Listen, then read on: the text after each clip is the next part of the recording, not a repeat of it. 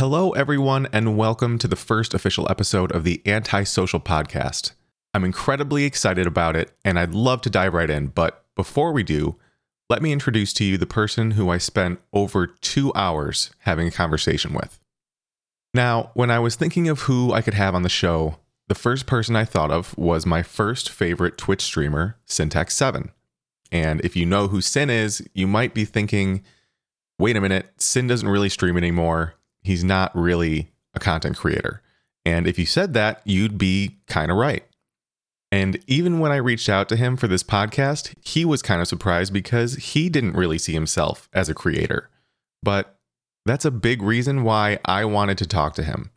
There's a reason he decided to more or less walk away. So that's what we talked about. But we also discussed what it was like starting out and what it was like to go from unknown streamer to becoming partnered on Twitch, and then ultimately fading due to aspects of the job that were out of his control. The last thing I wanted to do before we dive in is expand on some terminology for anyone that doesn't play video games or may not be familiar with the Destiny franchise. Now, some of the most challenging activities in Destiny are called raids. They can be played with up to 6 people. And one of the things Sin is best known for is helping as many people as he could complete the raids. And he did that full time for a while. To this day, Sin has beaten the Destiny 1 King's Fall raid 830 times, which accounts for nearly half of his total number of raid clears across both games. Now, you'll also hear him mention the term Perma 400.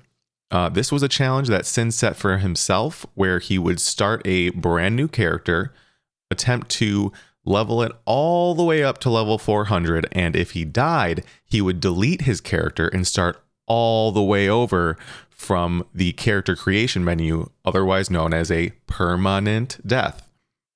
Yes, it is as hard as it sounds, and yes, he did eventually complete the challenge. But don't worry, we didn't stick to the video game path for too long, so if you can hold on past a little bit of nerd talk, I think you'll be in for an awesome episode. So now that we got that out of the way, and without further ado, here is my conversation with SyntaxSe7en. How you doing, man? I'm good, other than the fact that I've been living at work. Yeah, we had this scheduled for, I think, a month ago, and then we couldn't find a time to reconvene until now. Yeah, well, then I got sick on vacation and spent the second half of my vacation really in bed for 3 days. Oh, and then it was bad, man. I felt so old. My bones were killing me. Well, so what was your overall experience? Because you had COVID. Yeah. What was your overall experience? How long did it last? It lasted right at 3 days, I think. Like, really bad. Like, I knew that I was getting sick probably 5 days prior to the end of it. But yeah, there was 2 really long days just laying in bed because it hurt to move. Yeah. This was really strange for me. But when it was gone, I knew it was gone. Yeah. Yeah, I came down with a fever, I don't know, a couple weeks ago maybe.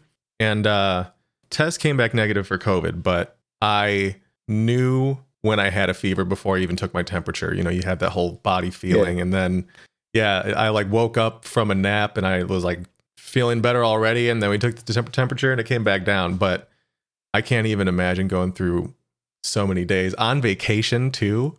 Yeah, it was okay. So I spent, let's see, of that week, I spent the Monday and Tuesday of that week was really rough. Wednesday is where I started to come out of it and then went back to work Friday night. And then from that point, you know, going back to work, I worked 15 days straight. And then I was off for 2, then worked 19 days straight. Oh my God. so my body's like, man, I really hate you. So you caught me on like a day off, and I had to beg for this weekend off. Well, thank you very much for so here I am. Thanks for being here, man. I appreciate it. I know you're a busy guy. It's a pleasure. Yeah, I try not to be that busy, but it is what it is. Workload is just insane right now. Yeah. But so Were you always this busy even when streaming? Because I felt like you kind of booked a lot of your 24-hour days because you worked so much and you would try to stream as much as humanly possible. Yeah. Well, you know, when I started, I say a lot younger, but we're looking at like, you know, early 30s. How many years ago? 30, let's see, 7 going on 8. Okay. So I'm 39 now. So did it started with Destiny? Yeah. Yeah, exclusively, really. When it came out, or was it a little bit after that you started streaming it? It was my first game I streamed. I started, of course, playing in the beta, mm-hmm. and then I started streaming it the January after the release. That's when I started playing. That's kind of funny. I got an Xbox for Christmas, and then after, I think it was either January or February that I started playing. Yeah, I was playing, you know, from release, but it was really like the Vault of Glass that made me start looking for ways to get people to raid with me, you mm-hmm. know? And yeah, it was about January. I was tired of playing by myself and I was ready to. I feel that, man. I guess. Yeah. So I'm sure you've heard King's Fall and Destiny 2. Yes, I heard a couple of times from different people. Yeah. Yeah. How did you feel when they announced it or when you heard about it? I mean, we've known it's been coming for a long time, mm-hmm. and I don't know. King's Fall is, as I get older, it's really a bittersweet kind of memory for me because mm-hmm. Because I thought I was connecting with people socially through a game, when in the end I really just. And I'm not speaking for every single person, but really it just grew my stream. Like my stream was a product of the raid. And as I get older, I see that it had, you know, very little to do with me as a person, mm-hmm. And a lot to do with the popularity of the game, the popularity of Twitch exploding. Yeah. You know what I mean? And I was just a product of that instead of the reason for it. And that's why my memories of King's Fall. Yes, I have done. I don't want people to get it twisted for those that listen, but some of my best memories of the game are King's Fall. Yeah. And some of the worst memories of the game are also King's Fall. Interesting. And I love it. I really do. But them bringing it back, I kind of wish we would have left it alone. Yeah, I can see that for sure. You said for most people, your stream was kind of a product of the growth of the game. Not for everybody, obviously. For most people during that era that came in new looking for raid help. Yes. Right. This again, I'm not speaking anything of the people that ended up being regulars in my stream because of the raid or mm-hmm. because of the game or anything like that. It's not like that. I just don't want people to get, you know, the wrong impression. As I look back at it, I see that if it had nothing to do with me as a person, mm-hmm. For the majority of it, you know. Right. So King's Fall is what really blew your channel up. And then you were riding that for a long time. You're streaming almost every day, right? Yeah.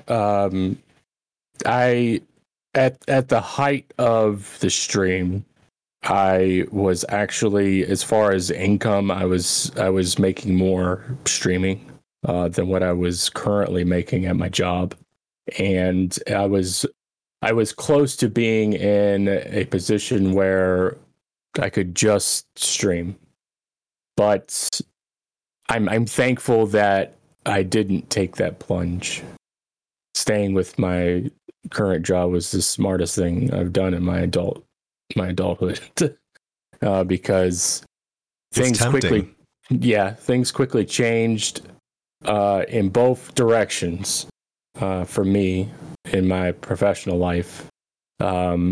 With the way Twitch restructured their whole business, really, and the way things happened at the factory, you know, where Twitch fell off, factory picked up, you know, probably, you know, tenfold as far as like opportunities and stuff like that. So I'm thankful I made the responsible decision.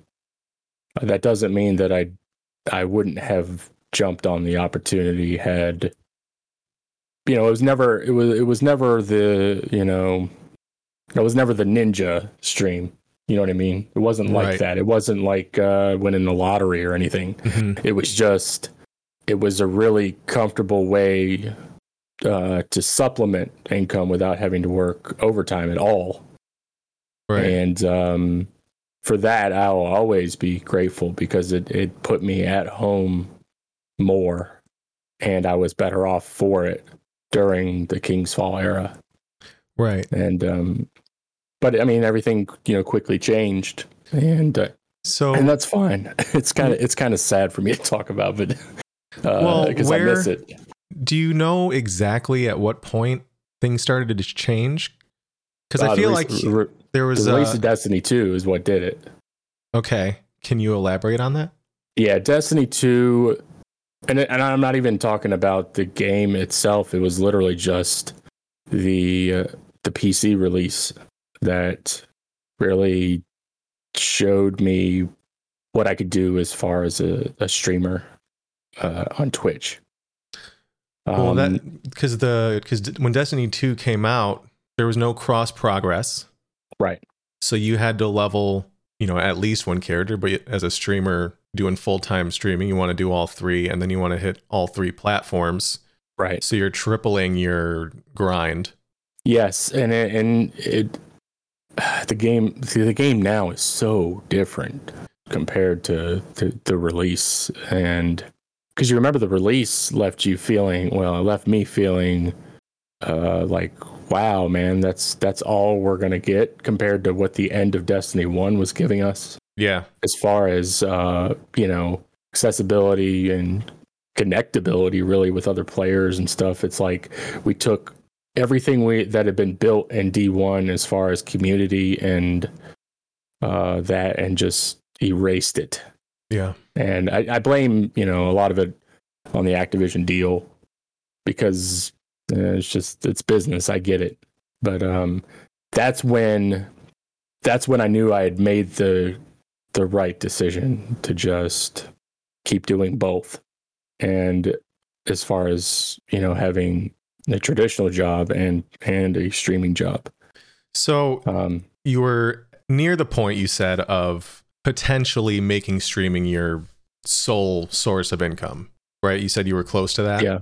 And then when was it that you decided to not pursue that? It was at the end of the Perma 400 run, near the end of Destiny 1. Yeah, that I really knew that there was no way that I could sustain the channel just doing raid helps, because as I got older, I didn't like it.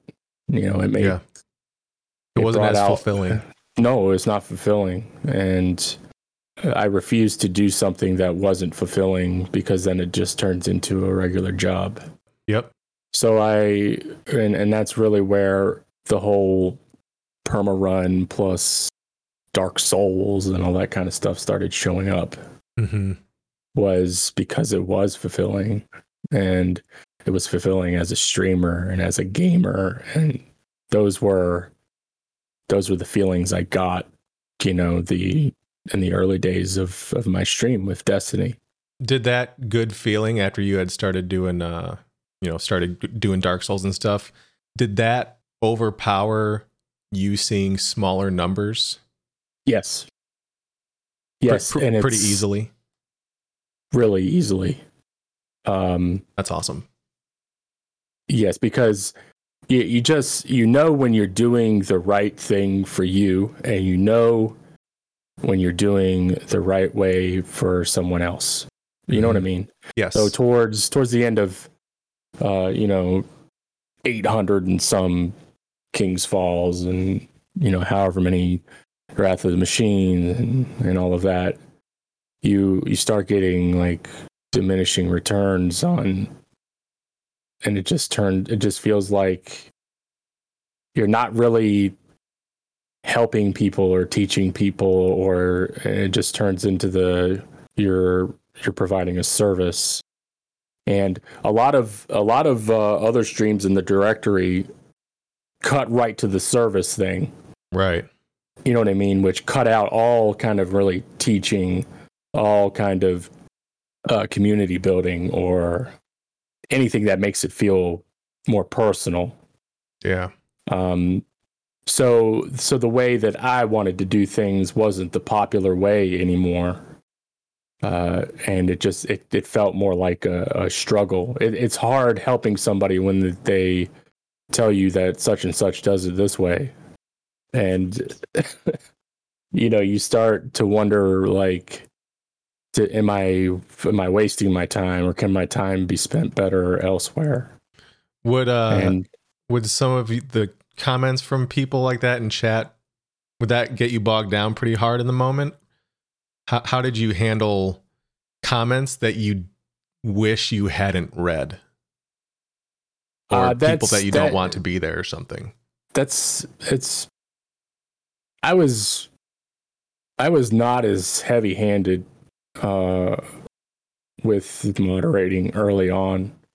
I internalized a lot of it, but it also carried over into my personal life and my professional life at the factory as well, because it wasn't working for me as far as like a stress level and that sort of thing. So I just literally started trimming the fat.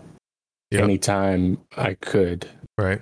And I started caring less about the impact of the growth of the stream, or because I was not going to sacrifice my own integrity or insanity. Well, you never the channel.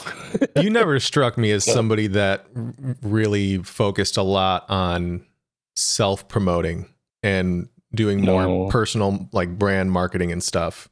And I think that is what made your stream feel so connected to by your community of diehard people that will click on your stream no matter what you're doing when you're going live. Oh, thank you. Because that's what I wanted. That's what I wanted to do. And that's what I wanted people to watch a stream for. Well, let me tell you, I started playing Destiny 1 after the first expansion came out, before the second expansion came out. And that was when I was talking to my coworker about playing it, and he was playing it too. And that's when I found out about Twitch. So I was checking out some Twitch streamers, and it was cool and everything. I followed a couple channels, and then King's Fall came out, and I was like, I got to get my hands on this raid. And I would be scrolling through, and I saw you. You were in King's Fall. I clicked on your name, and I hit the follow button, and you were the first person to thank me for following the channel, because of the way the Twitch directory is. You click on the first name, they're not going to thank those follows. They're going to be doing that 10,000 times a day. So right. I understand that it was like, I had scrolled far enough down to where people start thanking you. So here's the thank zone. And I like that zone. I love that zone. It is hard to find people in that zone, because it's a big zone. Yeah. Right. But yeah, that's what I liked about Twitch, was everybody's there watching the same thing. We're all making comments on it and interacting with the person playing at the same time. And when you go click on the first name of a directory, you're not going to get that, which is fine for apparently most people. They're just there to watch. Or most. Yeah. They're throwing emotes or whatever. Doesn't matter. But that's why I eventually started streaming, was because I was like, man, if I can get people to come in to stream and have a conversation while playing video games, that's like two of my favorite things in the whole wide world. Right. And I don't know when I realized it, but at some point I was like, yeah, this is not satiating my social needs. Right. Because there can be a billion people there, but you're kind of just talking to yourself. Like, right. It's literally the definition for, you know, being alone in a crowded room. Yep. And it started to feel, I don't know, I think it just started to feel less and less personal as things went on. And a lot of that was influenced by the current popularity of the game at the time, or the current people that had bigger channels that were streaming it at the time. And so those are the kind of things that made me feel like, was I really making a difference? Well, I think one of the common like tips that maybe like aspiring streamers are given is to like never leave dead air, which makes sense. Right. But one of the things I realized about you was that you didn't care about dead air. You were seemingly totally comfortable letting the viewer focus on what you're actually doing in the game instead of just nonstop talking over it. Right. There's a time and a place for it, right? Like, so if you're doing something in the game that is pretty routine, a daily thing, or, you know, something that you just want to, you're barely paying attention. That's kind of a time to have a conversation, but there's ways to draw people into your gameplay as well. Right. And part of that is by being quiet. Because it's kind of the rare thing on Twitch to go quiet in a stream that you consider one of your favorites. Because you know when that person is quiet, that's the time to watch type thing, or they're focusing or something like that. But there's just, it's not appealing for the majority of viewers, I don't think, on Twitch.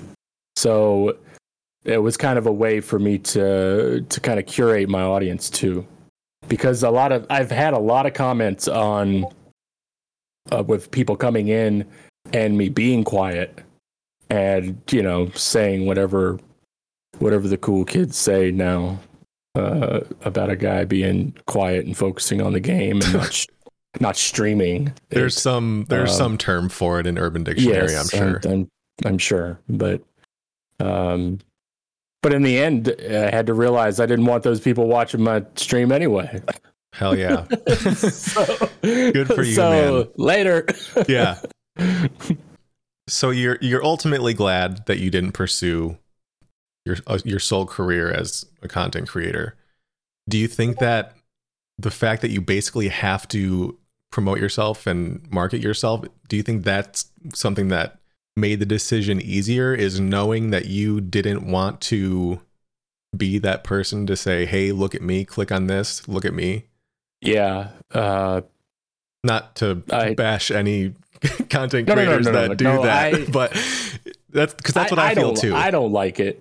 I don't like it, but I'm friends with lots of people that did, and they're good at it, and they make it seem natural, and that's fine. But I just, that is not what streaming was to me. There was a very small window where streaming the way I wanted to meshed with the popular way to do it, and it just happened to grow my channel, you know, exponentially.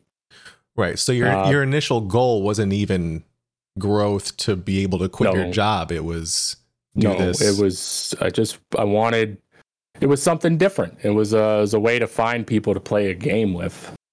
And then I started learning how to stream, how to make it fun to watch a stream. So kind of finding streams that I like to watch on Twitch is a challenge. Yeah. and the ones that I like to watch aren't very popular. They just don't, you know, people want to see crazy, dramatic stuff. They need entertainment. They need entertainment. I'm entertained by games. Right. And somebody that's, you know, if they're not talking to chat, they're immersed. Yeah, either just immersed or kind of speaking their thoughts as they play the game type thing. Right. Like I said, people will tolerate that for streams that they're going to watch anyway, but they the majority probably won't follow a channel just for that. Follow what you want. It's as far as the promotion thing. It never felt like the right way to try to grow my channel, and it just never felt right to me. So I stayed quiet in other streams for the most part. I mean, people went out of their way to tell people that I streamed. Yeah. It just wasn't my style, man. If I was in your stream, I wasn't there for me.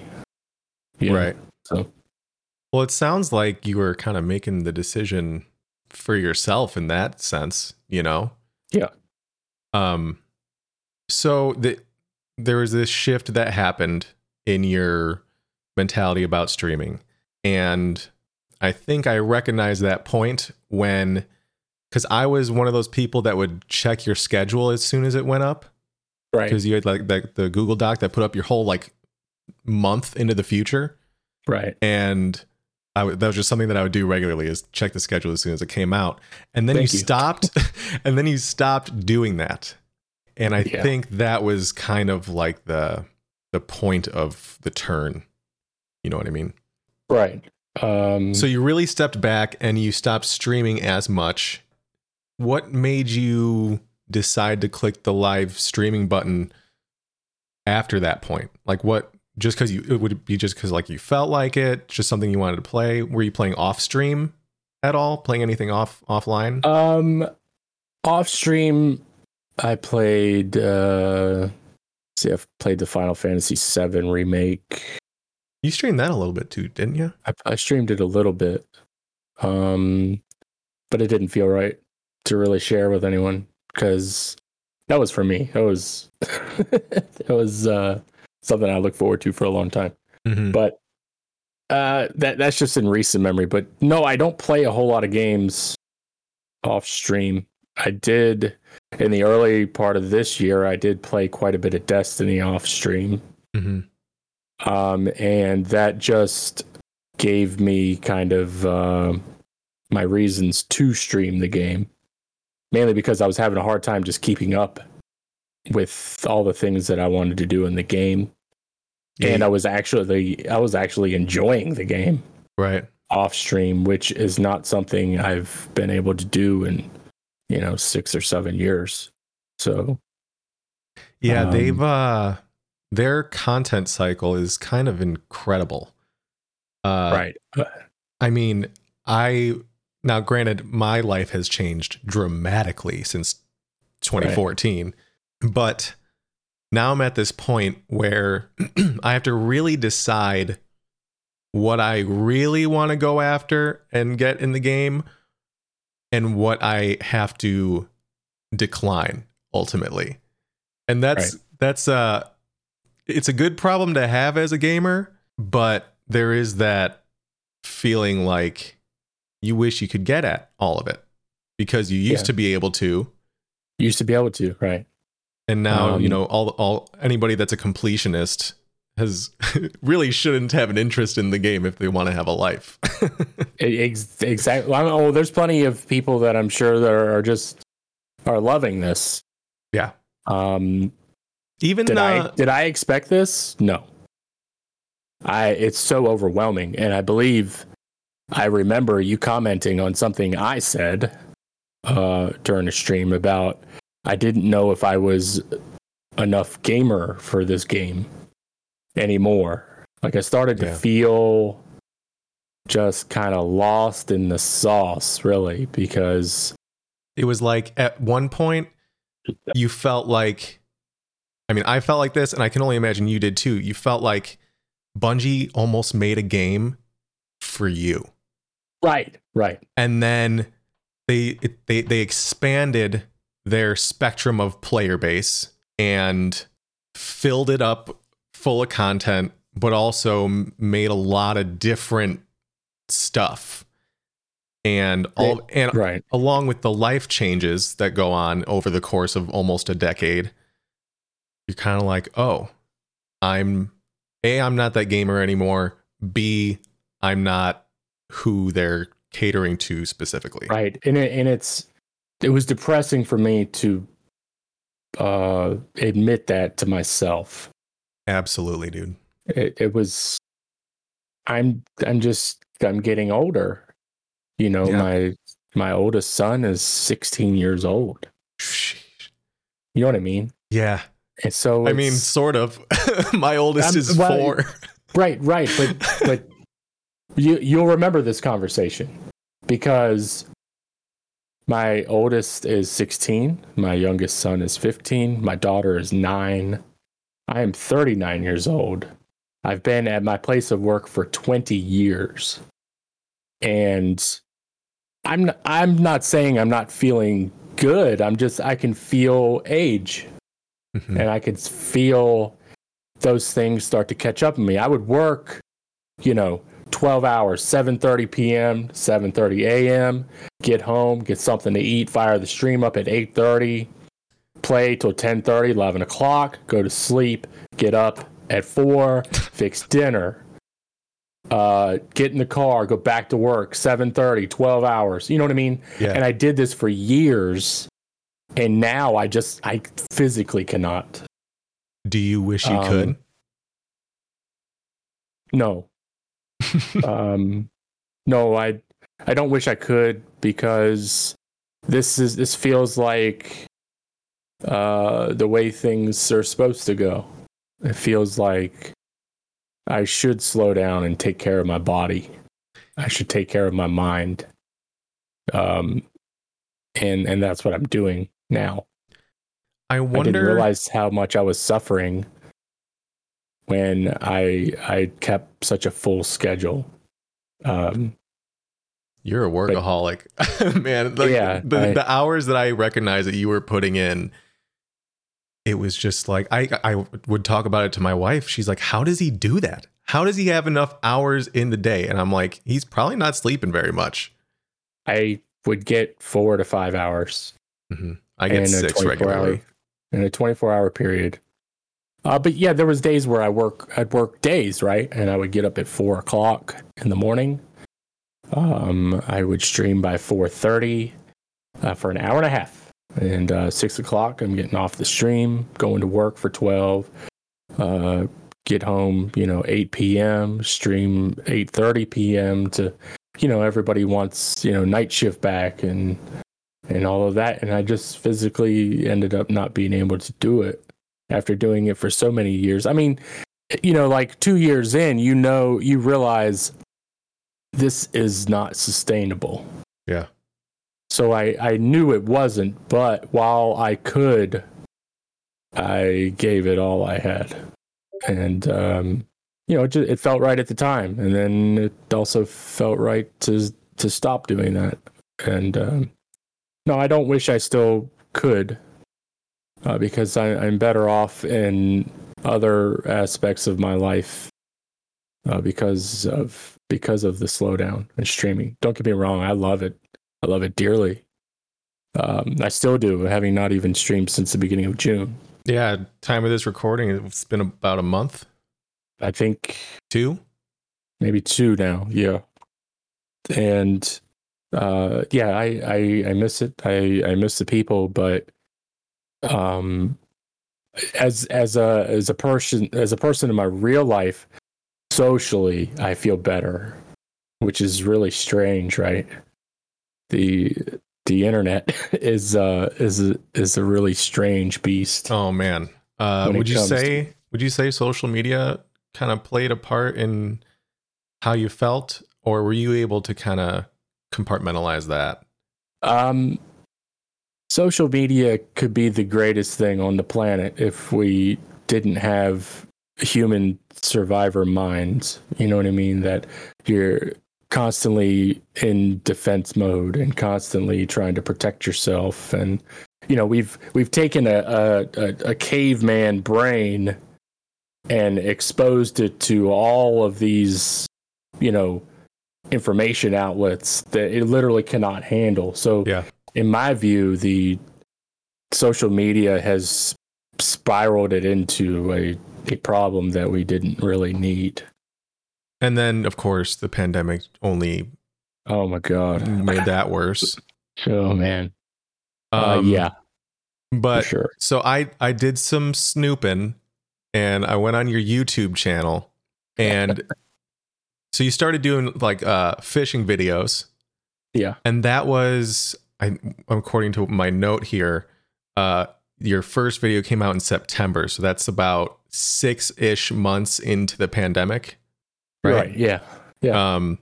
Was that a product of you feeling like you needed to put out content that you cared about outside of your house, or how did you decide to start putting out non-video game content? Well, the pandemic definitely pushed me outside. Yeah. I'll give it that. But also social media and Twitch really pushed me out of the house. Did the opposite for me. It sucked me into my phone. Right. Don't worry. I spent plenty of time on my phone, but it felt like I was making a conscious effort to just, you know, get outside. I deal with seasonal depression because of the lack of sun, I think. I realize that about myself as well. And I started to feel better outside. I fished a long time ago when I was in middle school, and I fished regularly.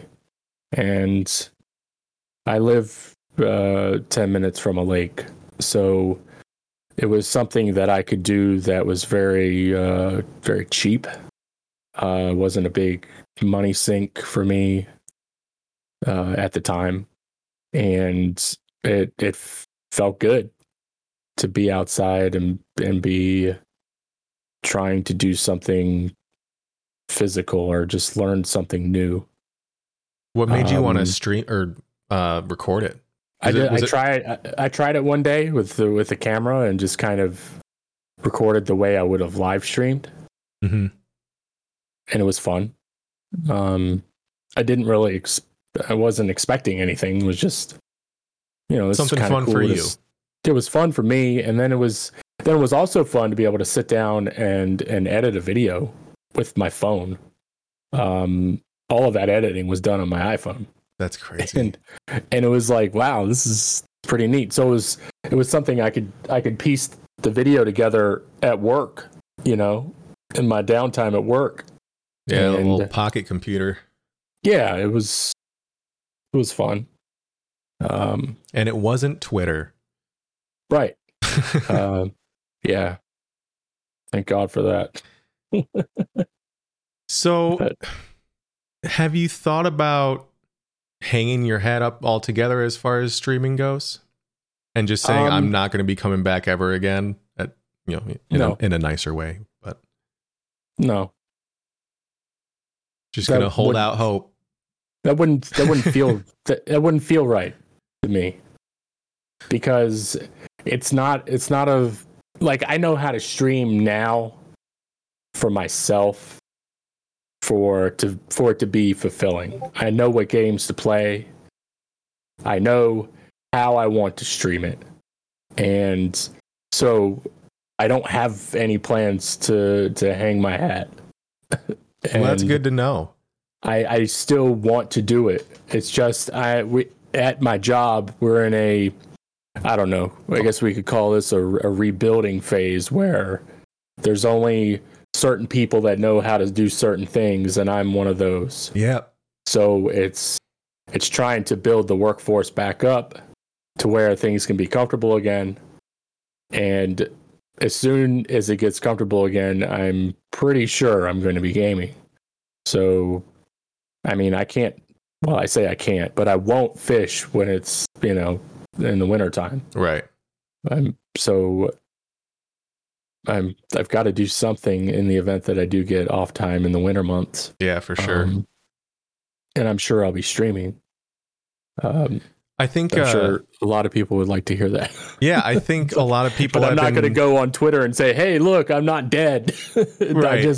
But people have been asking about you. I know. Had that one viewer that messaged me, and then I just peeped over to your Discord channel and I saw people typing in the SRL channel. Yeah. So yeah, I think people are just curious what's going on. But that's good to know. Happy to hear that the last couple of years haven't detracted you too much from still spending time in the space. No, I love the space. I don't even know what the current streaming world looks like because I don't watch Twitch anymore, really. Yeah, I've cut back a little bit myself too. I am just not interested in it. Yeah. And I guess, you know, I think it's just a product of my real life right now. Well, there aren't a lot of things that people are really interested in engaging with for 5+ years. Right. Interests change, people change. For sure. Communities change. For sure. So one aspect of this podcast that I've been kind of the most hesitant about is getting into stuff that people are so divided on. Right. But I'm trying my best to decide that I don't care what people I don't know think about the conversations that I have with whoever comes on. I personally, over the last 6 months, have found that I love to listen to people that I disagree with. It's just so interesting to me that somebody can believe something that I don't, but it doesn't, it doesn't make them crazy. It's just, I really don't understand because I've never tried to before. Right. So one of those things that I don't understand, that I actually have tried to understand, that I really just cannot wrap my head around, that I've noticed that you have engaged with, is cryptocurrency. What do you think is going to happen with cryptocurrency in the near future to far future? Like, what's your purpose? What's your intent? My intent in investment. It's just a fun investment. It's because it's like a stock at this point, right? Yeah. It's tied to this. It seems tied to the stock market, but it is. But a lot of the users and people that believe in it don't want it to be tied to it, but it is so tied to it. Okay. Is there a possibility for it to not be? Yes, but that's not now.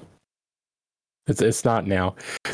In my opinion, I think the U.S. economy in general, we had a lot of disposable income because of COVID. Right. And a lot of this popularity is from people just throwing money at something trying to get rich quick. Right.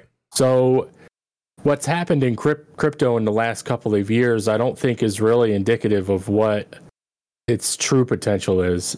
And it seems like it exploded and then deflated, going right along with people's disposable income. Right. When did you get into it initially? Like, how long ago? Well, I'll tell you a little story.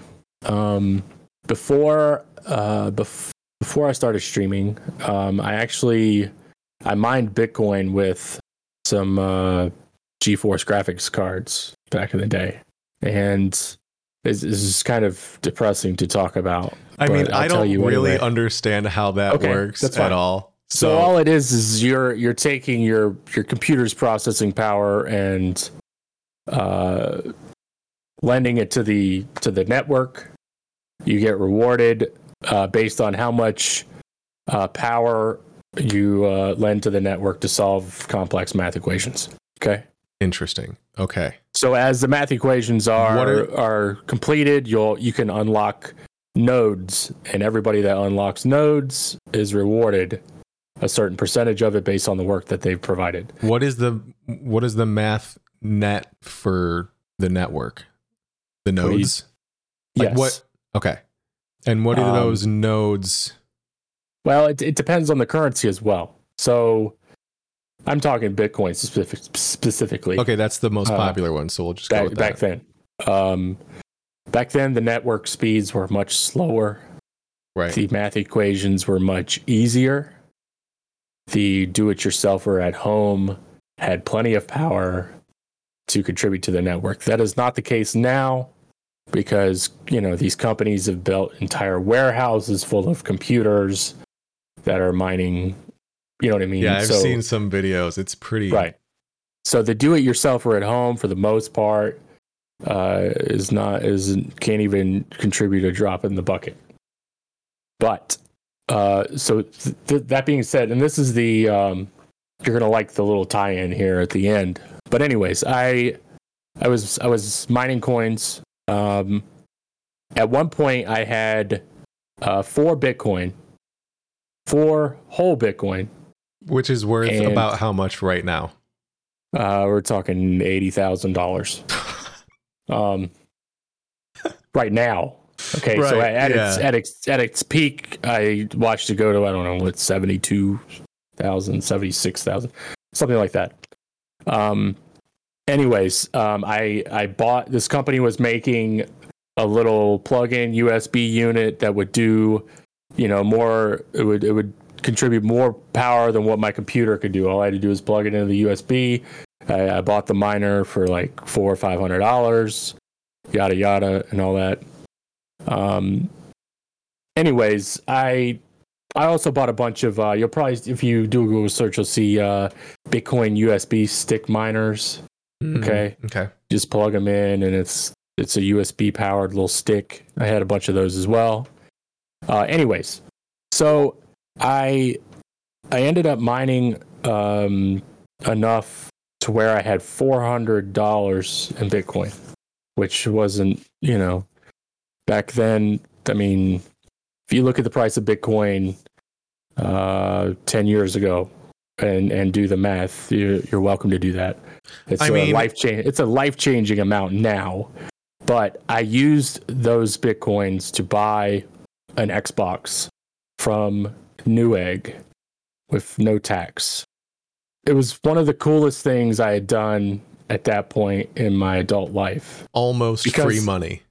Right. So I had essentially converted my cheap electricity into these coins that are virtual and you can't even see or feel or touch. And I sent them to this company. Everybody knows, well, I say everybody, but PC enthusiasts know Newegg. They were like one of the only online retailers that were accepting it. Mm-hmm. I bought my first Xbox, and then I stopped mining. And that Xbox is what I was using to start my stream. So that's awesome. And to think about how you gave up all your Bitcoin to buy an Xbox. Right. It's so yeah. You're talking, millions of dollars. That's a $1 million Xbox. If I still had those coins now. But you live and you learn. And so now if you want to invest, it can only be by buying in, pretty much. More or less. Yes. It's wow. The way the universe has a very strange sense of humor.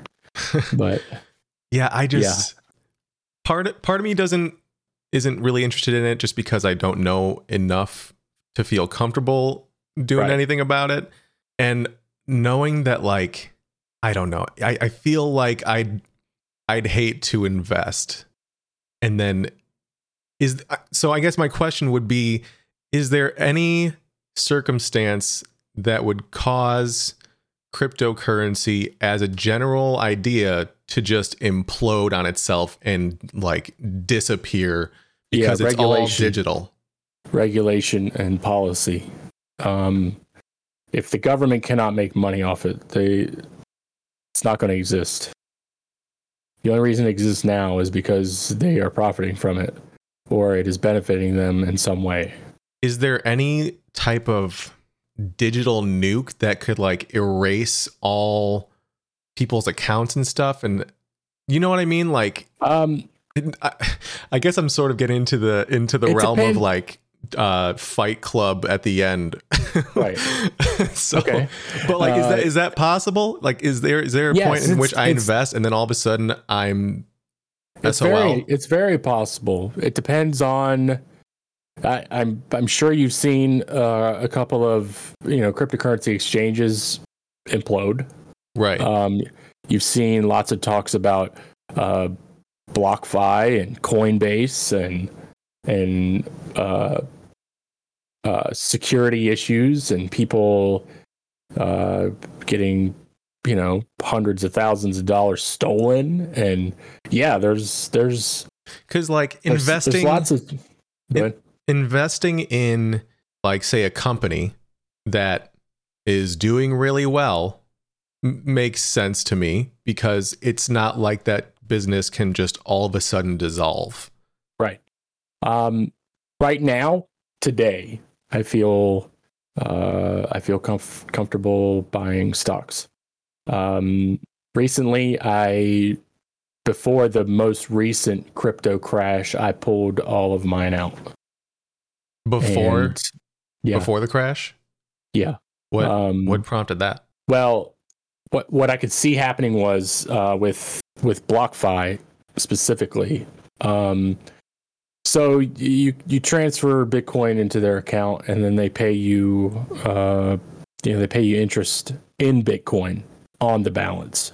So you're giving like if you were using Coinbase to manage your cryptocurrency, right, you're basically giving them your crypto and they're giving you cash. Or that's the way it was at the beginning. You just send it to your BlockFi account and they, depending on your balance, they will pay you the percentage of interest on it, but not in cash. They would pay it to you in Bitcoin. Okay. Which I was like, okay, cool. But as they started submitting paperwork for like different, SEC regulations and stuff like that, they started trimming how much, or as they started getting more accounts, or more people interested, and they started trimming how much they would pay. Mm-hmm.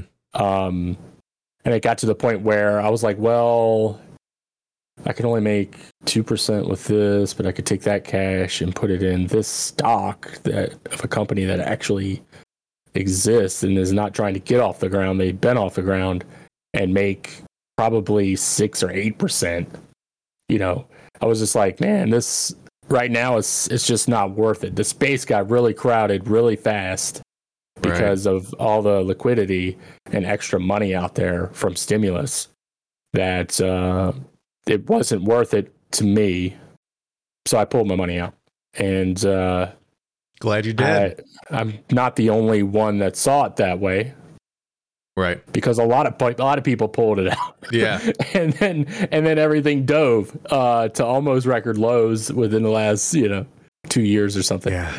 So it was a little bit of luck, but a lot of it just, it didn't feel like my money was being taken care of, right, I guess. Because you see like one exchange, close up shop, or another one won't allow withdrawals. Ew. Like when you start to see that stuff happening, that there's some big problem. Yeah, you get a gut reaction to it. Yeah, so I was like, all right, I could do better elsewhere.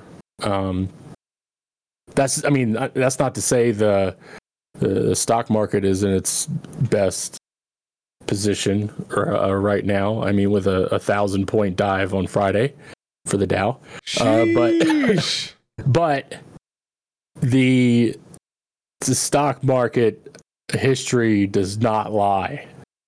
It does not. It has always made money in the long run. Always. Right. Yeah, I mean, I have an IRA going, and I invest semi-regularly. But the only reason I do that is because my father-in-law is a CPA, so I kind of just do what he says. It's not a bad move. Yeah, I mean, he trust me. Granted, he's not going to tell me to invest in crypto tomorrow, but no, he probably won't. But yeah. No. So okay, I feel like I have learned a little bit more about it. Not enough to do anything about it, mainly because I don't want her dad to be mad at me. But he did what? So when you're not spending time with your family, you're not streaming or working, what are you doing right now? Is it mostly just family time? Yeah, mostly. I am working on my truck a little bit, which is different for me. I started just learning how to do. I finally found a vehicle that I like. Okay, so driving for me has always been not fun. Okay. For whatever reason, I've wanted a pickup truck for the longest time, okay? And it has some to do with fishing because I need something to pull the boat with. So I stumbled upon, my father-in-law had a 2002 Ford F-150. And it's nice, red as this mug, and it's kind of my thing. So I bought it. No. And and if it wasn't for the color, would you have still considered it? You're thinking about it? No, I don't think so. Because when I went over there to look at it, I knew it was mine. Because it was red. Yes, and I said, "Wow, you can see that thing coming from a mile away." That's so yeah, I got it from him. He was nice enough to sell it to me for what he paid for it. I know I needed to go get a new transmission, so I did that, and there was lots of little things broken in it. So my newest hobby now is looking up videos and learning how to fix it. So the odometer is a digital odometer, doesn't work all the time. It's like a part-time odometer. So that's I learned fun. How to take apart the dash and take the cluster out, and the instrument gauge cluster, and open it up. And I bought a soldering gun. I've never soldered anything in my life, but I soldered, put new solder on the power connection or whatever. Did you use a YouTube video for work? All of it. Because go ahead, keep going. But anyways, it was because it was just for my truck. I could find a video for my very specific problem, and there's lots of F-150s on the road, and there's somebody out there that has the same exact problem. So I've been having fun fixing all those little things, and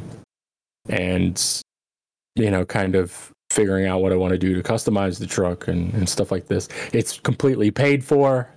I love that. Yeah. I just put $1,000 of new Michelin tires on it last week. Man, I've never enjoyed having a vehicle, except for the one Scion TC that I bought when I was 21.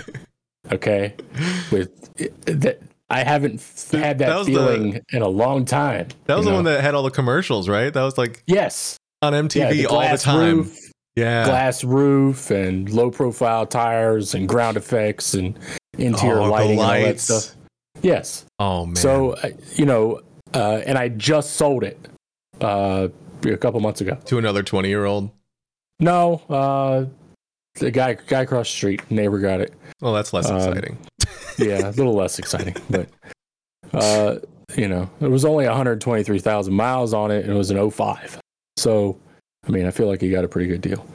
But anyway, so now I'm excited to drive again, which is really strange. And now I have this hobby of fixing stuff on my 20-year-old truck that looks it looks new. It's got a new paint job and awesome. Stuff. It's, I don't know, it's exciting. It's strange. And I got personalized plates.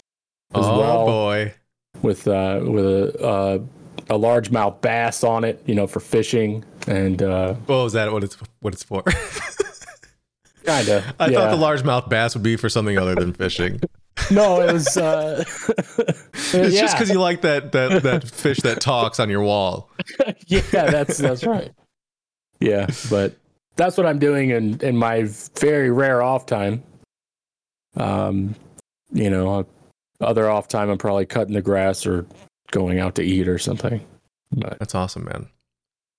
That's it. That's do you watch anything? You said you don't really play video games a whole lot lately, but are you watching anything? Let's see. In the past 2 years, I think I've found my two favorite TV shows of all time. What are they? The Expanse on Prime. All right, I'm going to watch that. 6 seasons of it. I've seen all 6 seasons 6 times now. Wow. I listen to it like on my way to work. You listen to it? Yeah, there's just some really awesome characters. Yeah. And One of the actors, she did some voice acting for Destiny, right? Yes. I can't even say her name. She was in 24 for a season. Yes. And she also was in an episode of House as the patient. Right. In one of them, which is also my second favorite show is House. I've watched all of House 3 times now. Did you just start like recently? Yeah, like within the last 2 years or something. So you already knew that the guy that plays House doesn't actually have that accent. Yes. Yeah. Yeah. I didn't know that until like a few seasons into it being on air. Right. And it blew me away. Yeah. What an awesome show. Yeah. But my wife and I are watching Designated Survivor. Because I'm a Kiefer Sutherland fan, and what's his name? Kumar from Harold and Kumar. My wife's recognized him. I recognized him from Harold and Kumar, and then also Malibu's Most Wanted. But she recognized him from House. Okay. And I totally forgot because I think I had stopped. I think that's in the later seasons. But yeah, you're like around season 4 or 5. Yeah. But yeah, I just feel like there's way too many shows. There's way too much everything, man. There's nobody should be complaining about the lack of content or entertainment out there. Yeah. there's plenty to do, man. It seems to be that all these services like Netflix and Hulu and all the other ones, they're trying to push out so much different content to like expand their library, but at what cost? I mean, I know at what cost. Right. It's at the quantity, or sorry, the quality. We're getting ready to circle into the same thing that happened with cable TV. As different as everybody wants to make it, what's going to happen is one of the biggest companies is going to come through and scoop up all the ones that don't have enough cash to keep going. And it's literally just going to be an internet cable service. So it's going to just be Disney and Netflix is what you're saying. Yes, they've got the deepest pockets. And everybody doesn't want to admit it, but we're just going to do the same shit all over again. It's just, there's just so much crap to sift through. Yes, there's a lot of that. And you know, my wife and I don't watch more than like 45 minutes a night anyway. Right. So like, I've never been a movie guy, but apparently a lot of people have, because I've had it so many times where somebody's like, "You've never seen," but it's The Godfather. Yes, I've never seen any of either of the 3 Godfathers. Okay, you can unsubscribe now. I was hanging out with friends and playing video games. That's what I did in my time. I've never seen them either. Oh boy, you're gonna get some shade. Yeah, but that's then you got TikTok that just pumps out so much content in 10-second intervals, and it's too fast for me. It's too it's like literally like right to the point. I saw a link of a TikTok that I clicked on, and I wanted to see the beginning of it a second time because I didn't catch the very first frame, and which was very important. But instead of going back and looping, it just went to the next TikTok video that had nothing to do with what I was trying to watch. That's right. You keep falling down that rabbit hole. It's like you have two choices: hit the restart button or watch something else. You don't get a choice. But so yeah, I just, part of the reason that I started this podcast was because, well, so the reason that it's audio only is simply because I don't want to give people another reason to have their screen on, and I feel like I'm gonna get a lot of people asking if I'll ever think of doing video or throwing up on YouTube. I might in the future do YouTube, but you know, just have a static image or something like that. But again, that gives the user a chance to stay on YouTube. And I see, this is where I feel old, because I see so many people not connecting. The only time they're connecting is when they're on their phone, which really isn't connecting. And it makes me semi-concerned for the future of my kids, because like how can it get worse than this? Like I don't, and it, you know, it's all up to me to help them understand how to balance social media because it's not going away.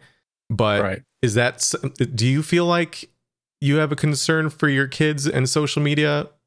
Or, I mean, you have a 16-year-old, so they're probably pretty deep in it comparatively to what a 5-year-old would do. So when the boys were like 11 or 12, I was pretty worried about it.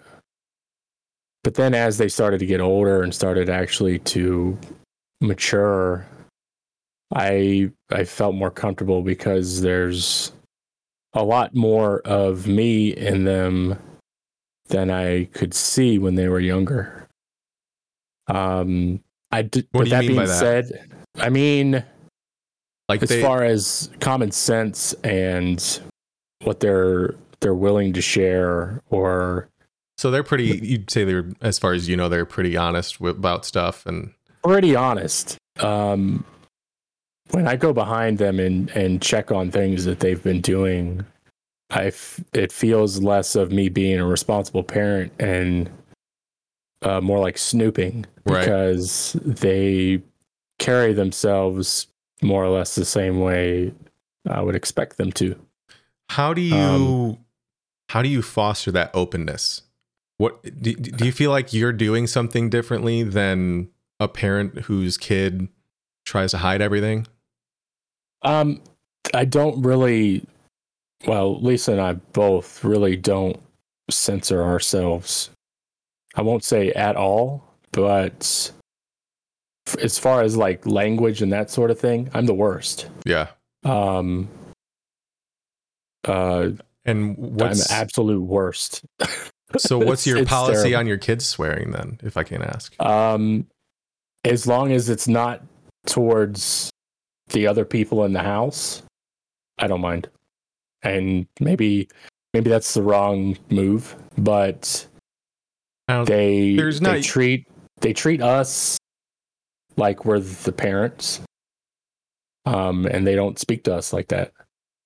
But if they want to talk like that amongst their friends, you know, I may like be walking by their room and them not know I'm there, and I'll hear something, or it's just like a storm of curses, and I'll just stop, and I'm like, and I just shake my head. Or sometimes, you know, I like to mess with them.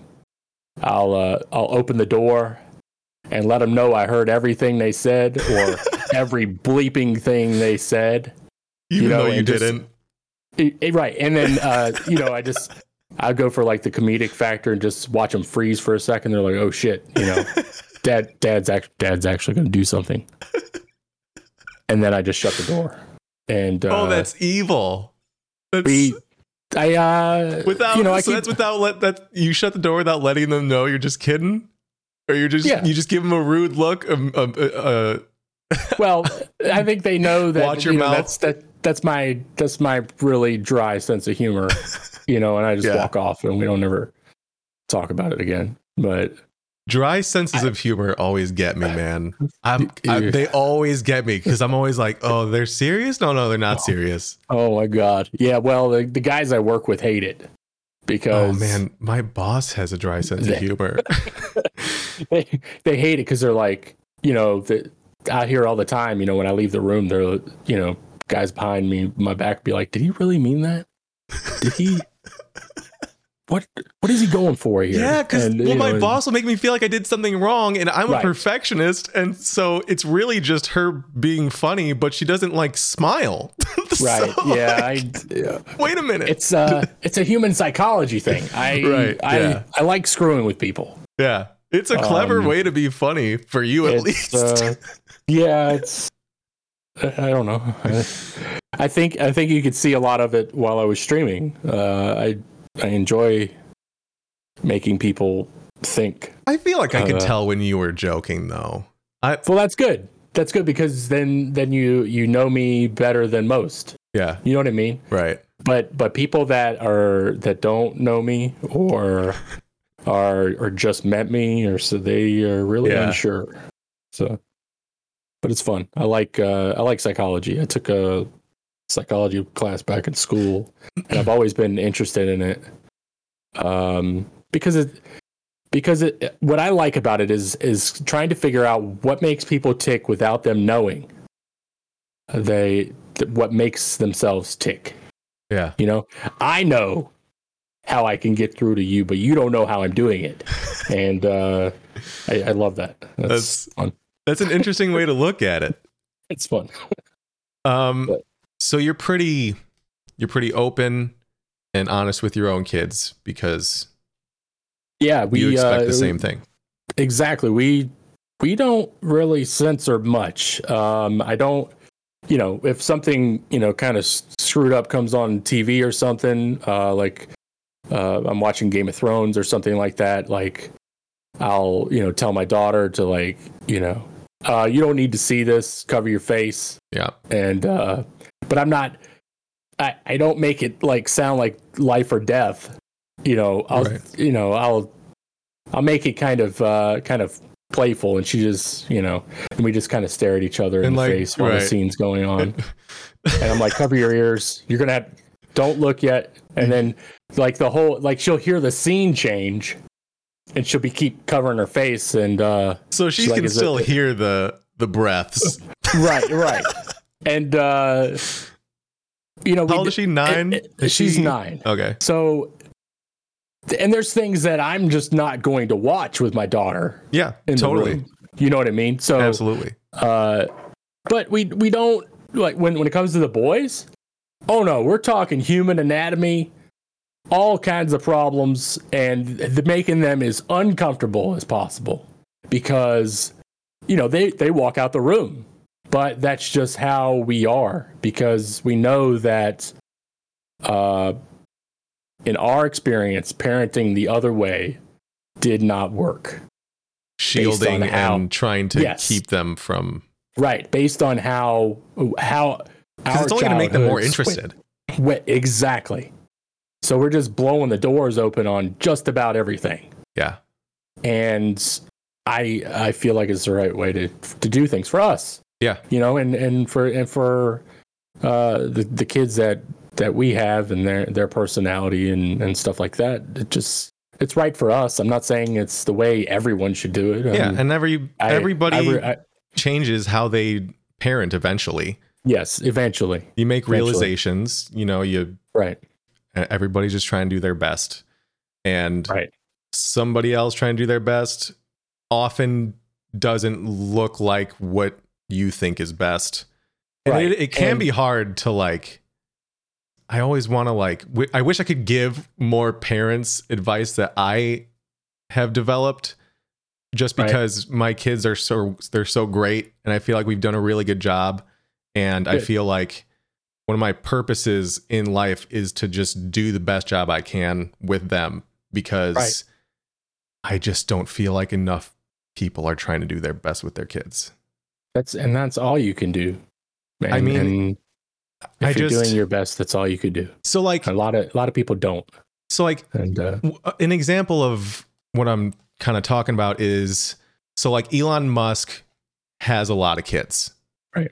He's also a very busy businessman.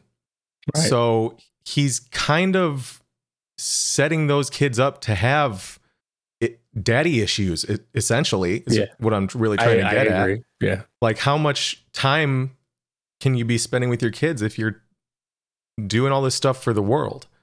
And by all means, do this stuff for the world, but you can't have both. I just don't know how somebody hasn't realized that. I don't think you can excel. I don't think it's possible to excel at one. And more than one. I say you can't, but I don't believe you can do the things that Musk is doing and be a good parent. I think it's impossible. Yeah. I think there's so much self-sacrifice that goes there that he's suffering. There's no way he's got anything left to give to his kids, and especially that many kids. And so, to that many mothers of his children, I don't hate to be that guy, but it just seems like in this situation, from the way outside looking in, seeing what the media wants me to see, the kids are just a byproduct of his relationship with, that woman at that time. Right. It's sad to say. Well, the one daughter changed her last name legally because she didn't want to be associated with him. See, I'm like, what do you? Yeah. So I haven't really dug that deep into it. That's news to me. I didn't know that. Well, the reason I got so fixated on how many kids he has is because he feels that there is a population problem. Like, there needs to be more people. We're not having enough kids. Yeah. Which, have your opinion on that, whichever way you want. But that doesn't mean just make more humans. If you want the world to be better, just crank them out. I mean, you need kids that are gonna have healthy relationships in their lives. Yes, that make a healthy contribution to society. If you have, 2 or 3 kids that are well-rounded, and you've actually put time and effort into them. That's way better than just, having 20 kids for numbers' sake. Yeah, I don't get it. But I think I've got all the main things I wanted to hit covered. Okay. When we were emailing back and forth, you mentioned you are knowledgeable of how things used to be. You're very aware of how they are now in terms of the streaming sphere. But you also said you believe there are ways in which it can be better, or you had thoughts about the future of content creation. So I was just curious as to what you meant by that.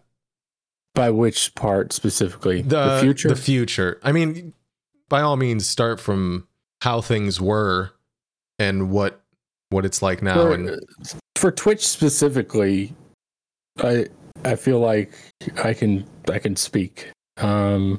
Twitch in the beginning was very community. I felt that, and that's why I put my heart into that.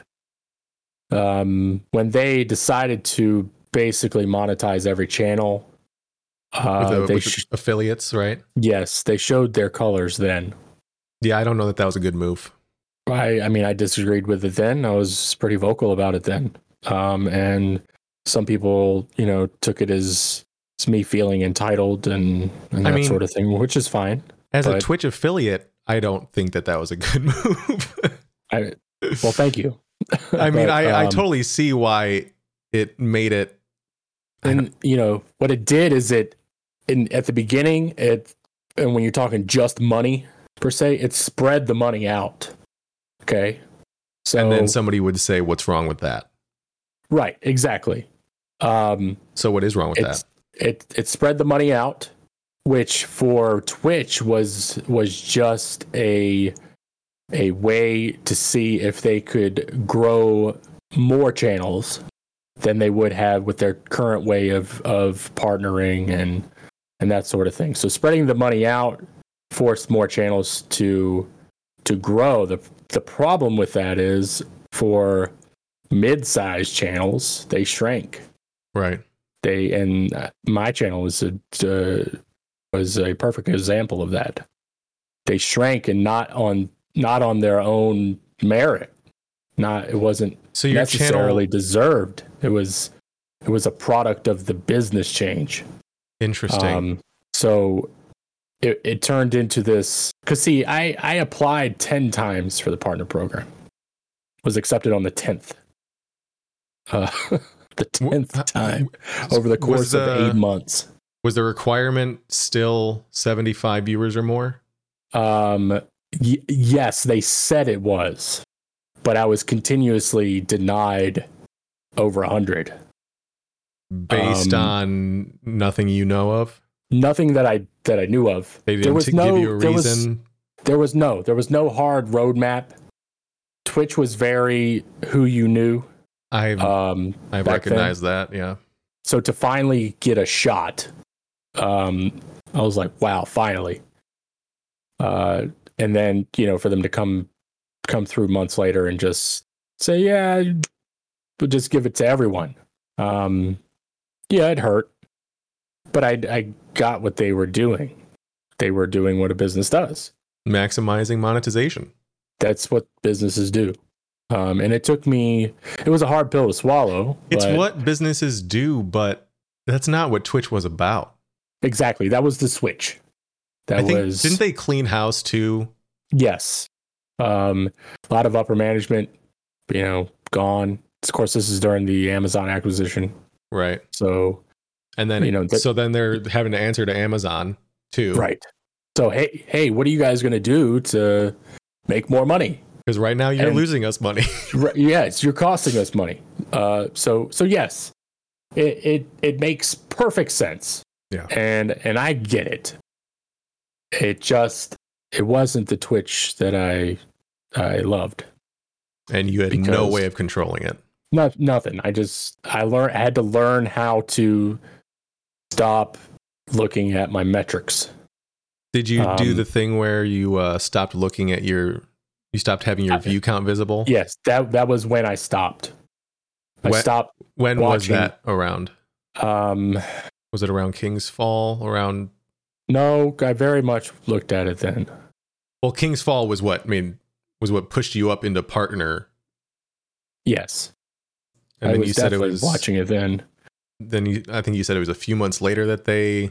I think it was right around like probably 3 or 4 months into the affiliate program. Yeah, that's probably where I just stopped. So in order to get in the right headspace, I had to remove that from my screen. And you never went back to looking at it? Never. Interesting. Never went back. I stopped for a while. Sometimes I'll throw it up just because I'm curious, but right. There's no need. It just it put me in the wrong headspace. Yeah. To put on a stream that I felt I was putting my all into. It was just really bad. I think that the future, really, I think Twitch really just needs to be sold to someone other than Amazon. For, you know, you have to find somebody that's willing to make a living instead of making record profits, to be able to have a community type service again. Is there a possibility it will get there, or is this kind of... This is just wishful thinking. Yeah, I don't think it'll... I feel like we're kind of... It's on a set trajectory almost. Yeah.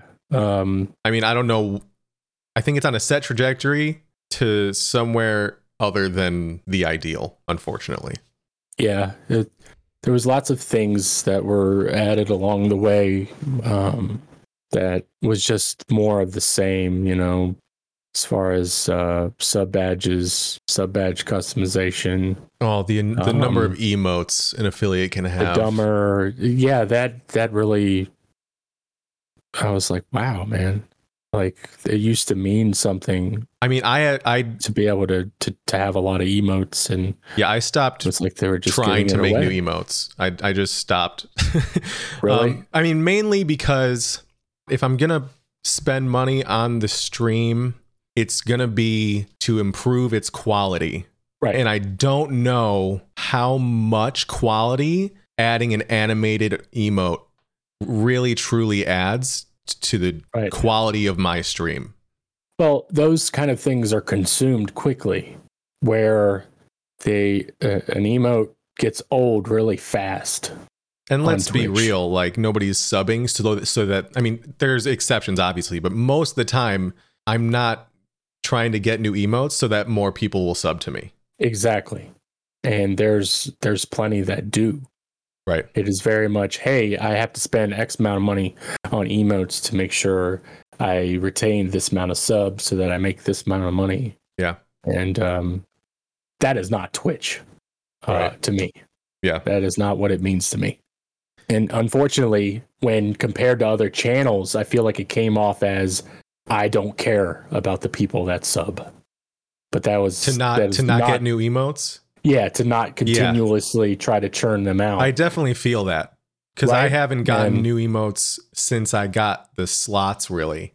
See? And in fact, for affiliates, you get a tier 2 sub gets one extra emote, and a tier 3 sub gets another extra emote. Eventually, I took the maybe it was a tier 2 and 3 sub emotes and just put them in my regular sub pool. Right. Because I was getting one, maybe tier 2, right. and then 0 tier 3. And the tier 3 was great because it's a turd that looks like right. soft serve chocolate ice cream. And if you were a tier 3 sub, you would get a poop. And I thought that would be great. But so now everybody just gets it. What a great idea. I like that. So the tier 2, so a lot of my emotes are based on my dog Chance. Which is why I thought it was incredible that you had a dog named Chance, who was also a lab. Mine's black, yours was chocolate. But he's still chocolate. Sorry, no, my dog's still alive too. I'm just. I was in history. He's 120 pounds. He's very much here. Yeah, Chance is about 110, 105 by now. See? Yeah, good. But so the tier 2 was, you know, the Elmo fire meme. Yeah. So it's Chance doing that with flames for the tier 2. Nice. And then the tier 3 would be a poop. But so people just get access to those now. But yeah, I went through a point where I was really addicted to any type of dopamine injection, any way I could feel like I was getting away from the stress of life. I would take that opportunity, even if it meant only 10 seconds. Right. And then I started watching Healthy Gamer YouTube videos. I don't know if you know who Dr. K is. He's a psychiatrist that puts out he streams on Twitch, and he puts out segments from his stream onto YouTube that talks about psychology and, you know, addiction and depression, all the good stuff, you know. Okay. And he had one video that talked about the idea of doing a dopamine detox and the types of people that would benefit from it. And I was one of those people that he described. And so for 2 weeks, I didn't do anything. I recorded a couple YouTube videos to kind of give updates on the detox itself. But other than that, I wasn't on Twitch. I wasn't playing video games. I wasn't listening to music at work, which I did all the time. Wow. I still listened to Dr. K's videos when I'd be at work, because the work itself is kind of mindless, and I could at least get educated while I was doing that. So that I kind of made the judgment call there. And since then, during those 2 weeks, I kind of did a lot of introspection. Is that a word? Is that the right word? Well, I was very interested. I'm with you anyway. I know what you're talking about. I was very introspective. Okay. And I'm back on social media a little bit, but in a different way now. But I started to zoom out and think about what was really important to me, and think about what I was doing with the stream and why I was doing it. The why was like super critical, because as soon as the first time I asked myself that, I didn't really have an answer, because I'd see my viewer count hit an all-time low and I'd be like, why am I even doing this? What's the point? Right. But after further introspection, I decided that I do it because I like to. I like the people that do show up. I really like to play video games. I really like to have this as the time that I get to do what I want to do. Having two kids and a wife that I love spending time with, of course, but it doesn't leave a lot of time for yourself, which is also very important. So after I decided that I still like to do it, I also decided things like extra emotes. My overlay is now reduced even further than it already was. It's a simple border around my camera, and that's it. Because that's all I feel like it needs. That's all that I really need to represent me visually. I have all this stuff that you see in the back, you know, the guitar, keyboard, whatever, that people can ask me about. That represents me more than the Keurig. The Keurig, this thing. I got the reusable K cups, and I'll tell you what, man, it's beautiful. I have a glass. It's a glass desk, so you can really see the splats of coffee that I need to clean every month or so. But yeah, great. You know, it's funny. I actually bought this Keurig for my wife, I think our second Christmas we were together. And when we moved into our house 4 years ago, it just sat in the cabinet above the fridge forever. I'm like, I'm using this. I'm going to take this down because I'm going to use the shit out of it while I'm streaming. But for anybody that watches my stream and has been around a long time, they've noticed that I've kind of minimized the aesthetics.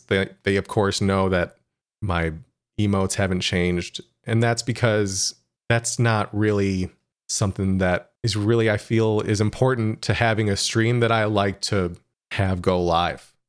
Because the reason I watched you all the time is because you never felt like you needed to fill in the dead air, and you were really all about the people, and that was very obvious immediately.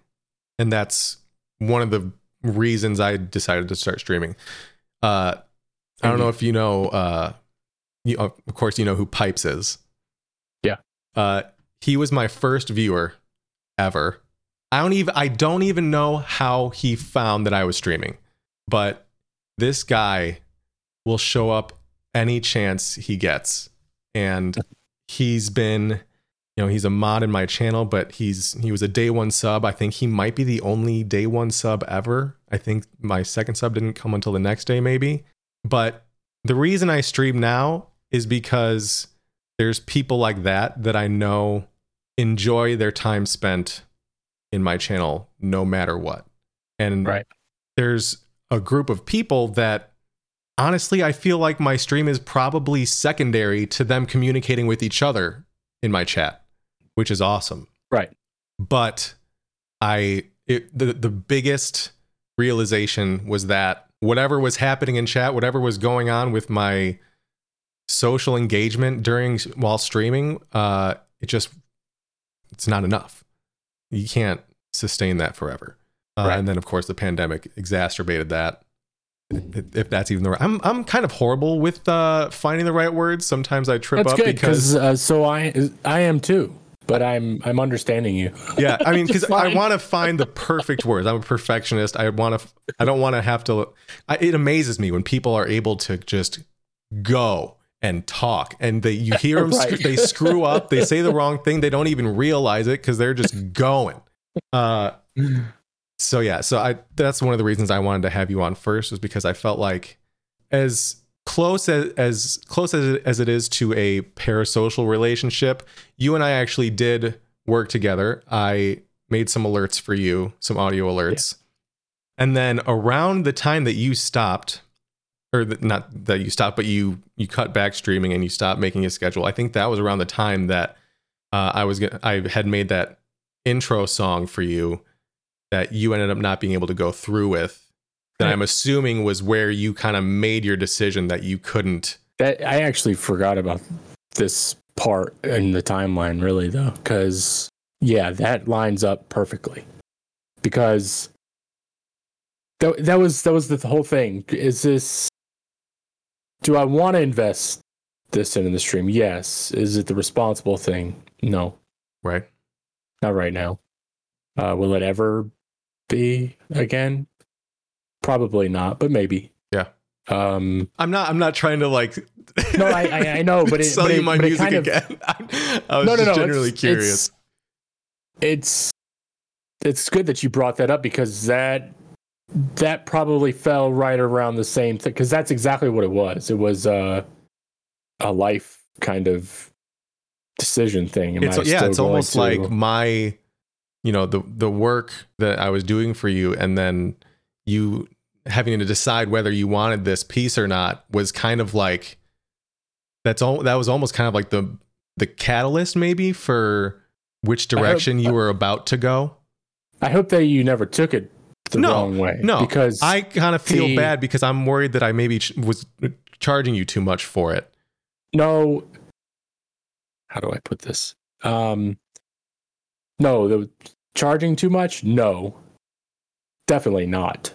I actually know what it takes to create music. I've been there too. Well, so I get the time and effort that would go into something like this. Yeah. So no, it's not that that it wasn't worth it. It's just for is the investment. You were looking at the long term, me? And I'm looking at the long term, and it was kind of around that point that.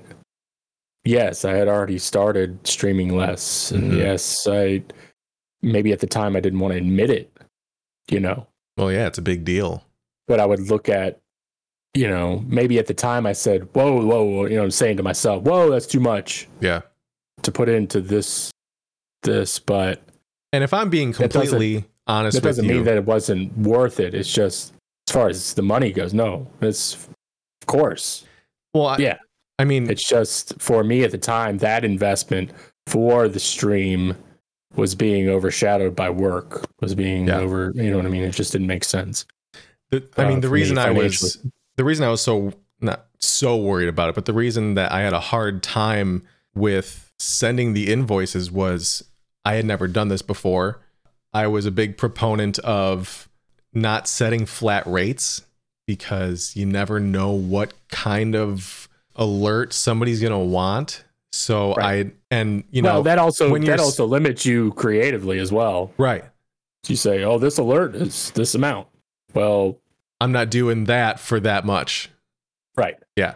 And so, then with something like a song, I could have hired a lawyer and not found a good way to price or good way to figure out rates and stuff, because like you're talking about somebody broadcasting that to, you know, you don't know how many people, right. So many times a day, right? I had the same kind of issues when it came to commissioning art for the channel.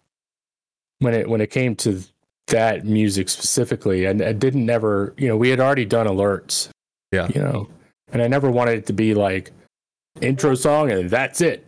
I needed to see the long term of the channel building off of something like that, you know, where, okay, we've got cool audio alerts, we got this cool intro, and then, you know, because I'm thinking with the intro, building it around with like some intro video, and then I'm thinking about, you know, it was overwhelming for me at that time because I literally wasn't streaming enough to warrant all of that, and I didn't want it to only be intro song. Well, so I'm glad that you didn't take it, because it seems like you've made the right decision for yourself ultimately. And I would have ended up feeling bad had I given you this music and then you don't really get to use it. Right. I understand that, but it I mean, I'm a big boy. If I could pay for one. Yeah, right. And I'm sorry that you would feel bad, but I wanted to. Yeah, it would have been cool. And maybe, I don't know, maybe we'll, maybe I'll throw it up on this podcast. Hey, that'd be cool. I'll rip it off of SoundCloud and put it up on as a podcast episode or something. We'll see. Okay. That would be cool. I actually, when I was making it, I took into account that it was going to be that there's, you know, it says starting soon, but then it hits a 5-minute timer, right? And I was going to have the song start right at 5 minutes, and then the final hit of the song would hit 0, and it was damn. I want to stream now. Well, it was hard because I had this. So I think had seen something that I'd posted on Twitter of a song that I was working on for school, maybe. And that's what probably prompted you to reach out to me. Right. And so I was like, perfect. I have this thing that he seemed to like. I'll use this. But then I needed it to be longer. And knowing that I have a certain amount of time to work with was kind of daunting, because that's never something I've done before. I was worried about time constraint. So I had this idea of, I think the part that the song that you saw, I think was maybe around 2-ish minutes. And I was like, oh, I'll just do something that same length. And I think I had a different tempo going.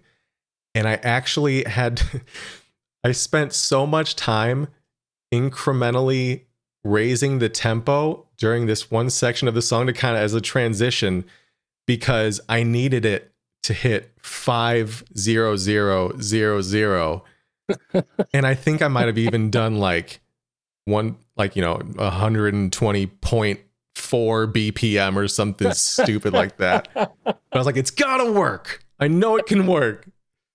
So yeah, now that I've talked it up a bunch, now I have to. Now I feel bad. Now I have to put it up. Oh no, don't, dude! It was a great experience. I actually streamed the creation of it. So there are a few viewers. Oh, shout out to Hawk and Pack, who kept on nagging me about when you were gonna be releasing it. I was like, I don't know, man. Can't really talk about it right now. But yeah, now I really feel bad. Oh no, dude! You did what was right for you, and all it is people wanting to see your stuff, and that's why you have. I don't know how you came to obtain those dedicated people, but they're still there, and they don't care that you stopped streaming so much. They don't care that you stopped streaming 2 months later. They just want to make sure you're okay, and they're still there. You've made a connection between people around the globe, and I am still talking to some of those people. I don't know if you know Mr. Oakley. Him and I have some ridiculous similarities, some weird ones. We have the same. I mean, you'd think it's almost like okay, just a coincidence, but like we have the same favorite color. Our wedding anniversaries are 1 day apart. We both have a daughter that I think my daughter's maybe 3 weeks apart from his. Wow. We have our distinguished differences. We love to argue with each other. It's great because it gets way too heated way too quickly. That's just kind of how it is. But all I'm trying to say is you shouldn't feel bad about anything regarding your stream, because the worst that has come of your decisions is that we will now have to look back on those times. Right. But it's up to us to look upon them fondly, rather than being like wishing things were how they used to be, which is very easy to go into. I mean, that's the whole rose-colored glasses things, right? But then maybe I did exactly what I was supposed to do. You connected people after you disconnected. I mean, what more could you really ask for? And if I never streamed another single day, what more could I really have asked to accomplish? I mean, you're the fact that your legacy, it's a little grandiose, but if you were to stop streaming forever starting tomorrow, you would be leaving something positive behind. Good. And I'm satisfied with that. I hope everybody else is too.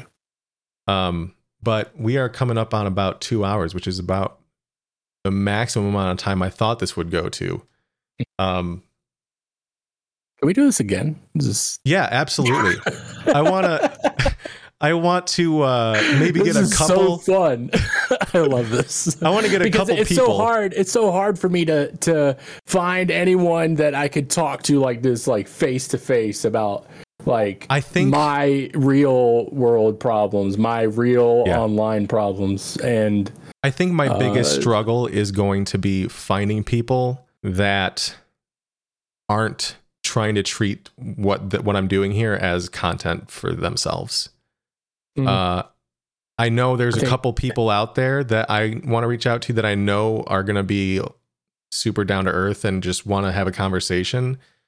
But I do feel like my concern, once I say the podcast grows and grows and I'm able to reach out to bigger creators, I feel like the odds decrease of finding people that aren't doing this for content. You know what I mean?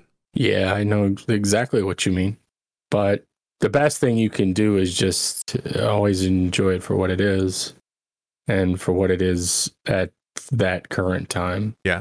What's great about me doing this is I'm not promising any type of regularity of episodes coming out or whatever.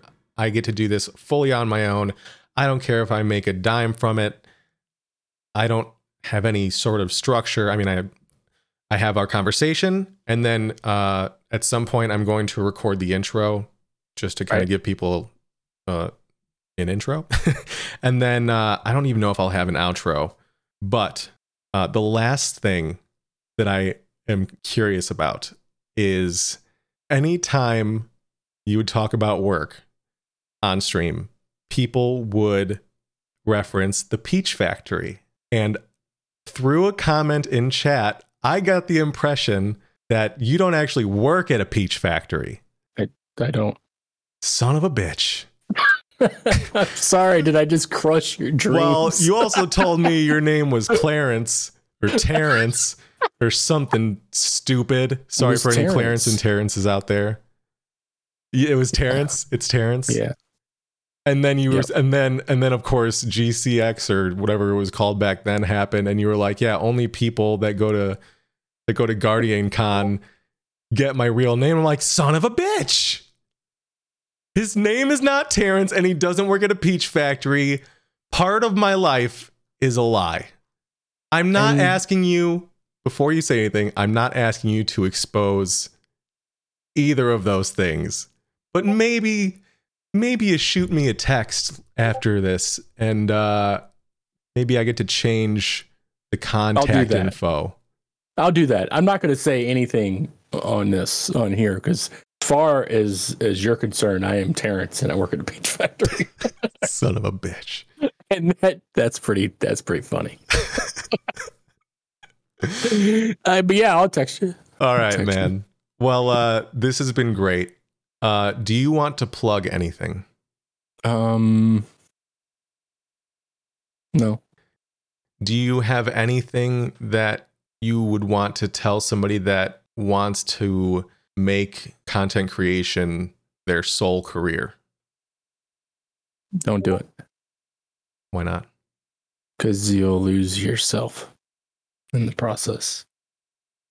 That's it. That's fair.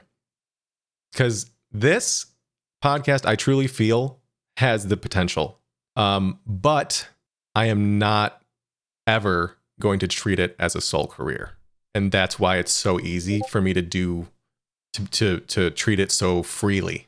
Right. And I get to actually do what I want to do with it rather than hope that I'm doing the right thing, because that would mean doing the right thing presents itself in more views and bigger follower counts, and I just can't believe there's people out there that think that that's what their value is tied to. I know that's the main thing that I've seen is people not feel worthy of streaming or not feel like they're good enough because of a number on the screen. And I've watched a lot of people lose themselves without them even knowing because of constantly worrying about those kind of things. And it shouldn't be like that. People, I mean, humans in general are worth so much more than that. And we, as advanced as we are, we have really limited ourselves on the internet, which is really ironic. And considering you can be connected to literally any place at any time because of the internet. I love content creation, and I love seeing people that do it for reasons that are for other than for money, because that's what it really should be about. Right. And that's what it should be about. And it's an art form. You see the best content that way. Yes, it's an art form. That's right. And I think people are really missing an opportunity to express themselves artistically when they limit themselves by a view count, a follow count, a subscriber count. And I think what's keeping us from moving forward is what we've stopped doing, which is having honest one-to-one conversations like you and I are having right now. Like I want to have with as many people as I can. That's exactly right. So this has been awesome. I can't thank you enough for replying so quickly. Oh, thank you. It was within like 5 minutes that I sent the email. Like, oh shit, yeah, awesome. I'm very much alive and well and connected. I'm just not online streaming. There's nothing still wrong with around. That, man. I'm very much in tune with world events and what's going on. Right. And I want to be in everyone's life. I can't do it through streaming right now. I'm available, and that's I was flattered to be asked to do this. It's wish you like lots of luck. Thanks, man. Because it's tough out there. Yeah, but the hardest thing is gonna be outside of finding people that I really want to talk to and that I really believe would have a good conversation. The hardest thing is not caring how somebody might be affected if they disagree with something that is said or pulls at their already unbalanced temper or whatever. Because that's easy to do right now. Very easy. But in a podcast, you don't have the distraction of a live chat to steer the conversation. Yeah, that's what I love about this format. Which is very important when it comes to a format like this, because you can make complete thoughts and not be, sidetracked by something that was said. Right. Well, yes, I would absolutely love to talk to you again like this. Same. Maybe we can dive more into what's happening with the world and all this divisiveness that's really just tearing everyone down equally at the same time, 24/7. Yeah, I would enjoy that. But that's all I have.